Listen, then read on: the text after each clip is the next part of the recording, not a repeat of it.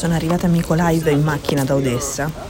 Mykolaiv è il centro, è l'ultima città in mano ucraina da cui parte la controffensiva ucraina nel sud, la controffensiva che va verso Kherson, che è stata occupata dai russi nei primi giorni dell'invasione, sfruttando anche l'effetto sorpresa. È vero che di questa invasione si parlava da tempo, l'intelligence americana rivelava dettagli da tempo, ma la preparazione che c'è adesso, quindi i muri di cemento costruiti in mezzo alle strade, i posti di blocco ogni 200 metri, i cittadini armati nei villaggi, l'esercito che si è posizionato, le trappole per i russi, per il nemico, per i carri armati russi all'ingresso delle città, i ponti distrutti per non farli passare, ovviamente tutto questo all'inizio dell'invasione non c'era. Quindi per i russi venendo da ancora più a sud, venendo dalla Crimea che occupano dal 2014, prendere Kherson è stato relativamente semplice.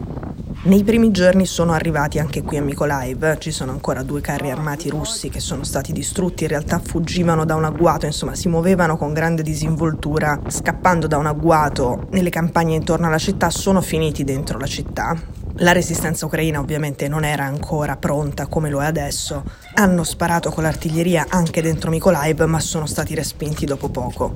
Però appunto erano fino ai confini di questa città. In questo momento da questa città, andando verso Kherson, esattamente a metà strada tra Mykolaiv e Kherson, c'è la linea del fronte della controffensiva ucraina nel sud.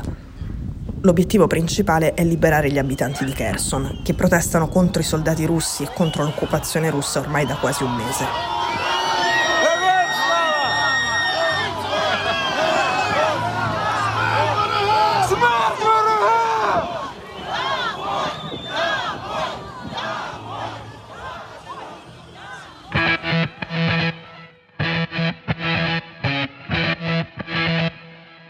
Sono Cecilia Sala e questo è Stories, un podcast di Cora Media che vi racconta una storia dal mondo ogni giorno.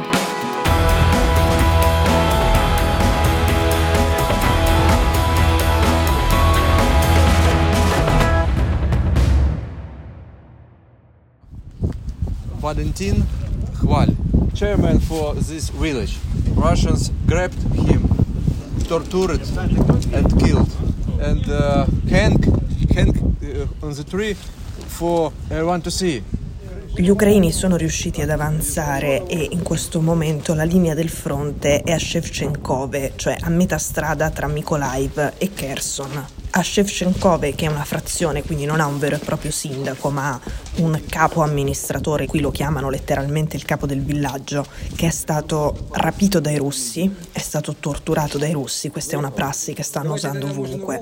Provare a convincere i sindaci ad arrendersi, ad accettare la presenza del nemico e l'occupazione e chiedergli di mandare via, di cacciare fuori dalla città la polizia.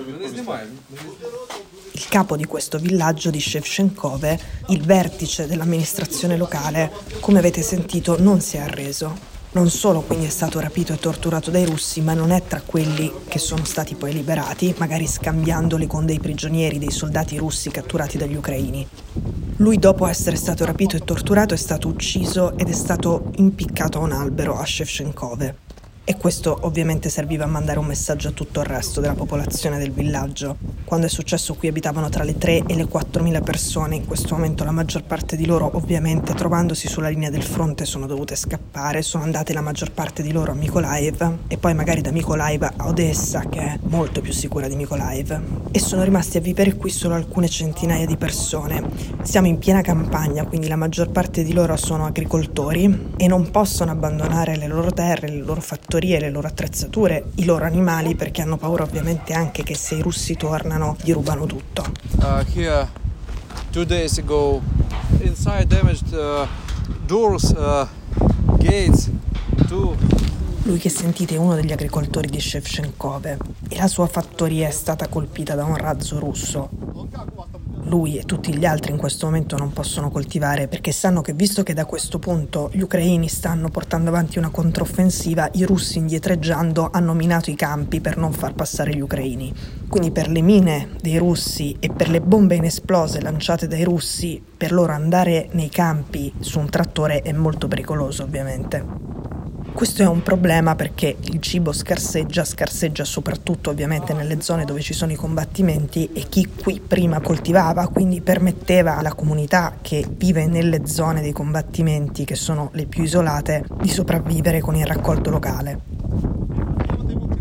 Ovviamente questo non l'ho potuto fotografare né filmare, ma alcuni di questi agricoltori, tra cui lui, danno ospitalità ai soldati ucraini nei sotterranei sotto le loro fattorie. Tutto ciò che è armi o militari ucraini non si possono mostrare perché significherebbe renderli geolocalizzabili, renderli riconoscibili, rendere riconoscibili le posizioni e quindi metterli in pericolo. Visto che è diventato molto più difficile trovare del cibo in queste zone, nella zona della controffensiva, qui arrivano degli aiuti umanitari da Mykolaiv e il punto di smistamento è una piccolissima chiesa che è la chiesa di Shevchenkove. Qui ci sono due pulmini, uno con due militari sopra e uno con due civili. Humanitarian aid no problem, but no faces. No faces. Quello con gli aiuti umanitari lo puoi filmare, quest'altro con gli aiuti militari invece che arrivano dalla Repubblica Ceca assolutamente no. E mentre tiriamo giù i pacchi di cibo e di medicine dal pulmino dei civili si sentono i colpi dell'artiglieria, ma è l'artiglieria degli ucraini, quindi è impossibile che colpisca il punto in cui siamo. It's our.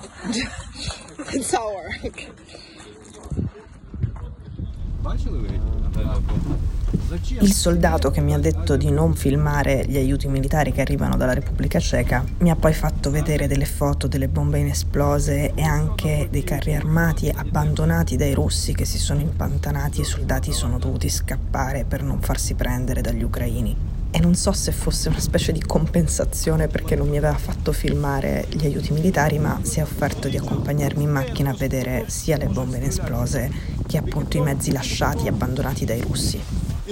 We have to go quickly because drones up to us. Can see us, yes. Watch group of people. Maybe they can focus on us. In macchina si va veloci. E il motivo è appunto che questa zona è pattugliata dai droni rossi, quindi ci possono vedere e se vedono un gruppo, poi tra l'altro ci sono anche dei militari, se vedono un gruppo di persone che si avvicina ai loro mezzi, insomma potrebbe essere pericoloso. Noi ci sentiamo domani.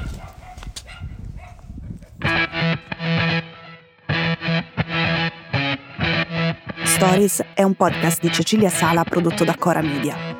La cura editoriale è di Francesca Milano, l'advisor è Pablo Trincia, la producer è Monica De Benedictis, la post-produzione e il sound design sono di Daniele Marinello, la sigla e la supervisione del suono e della musica sono di Luca Micheli.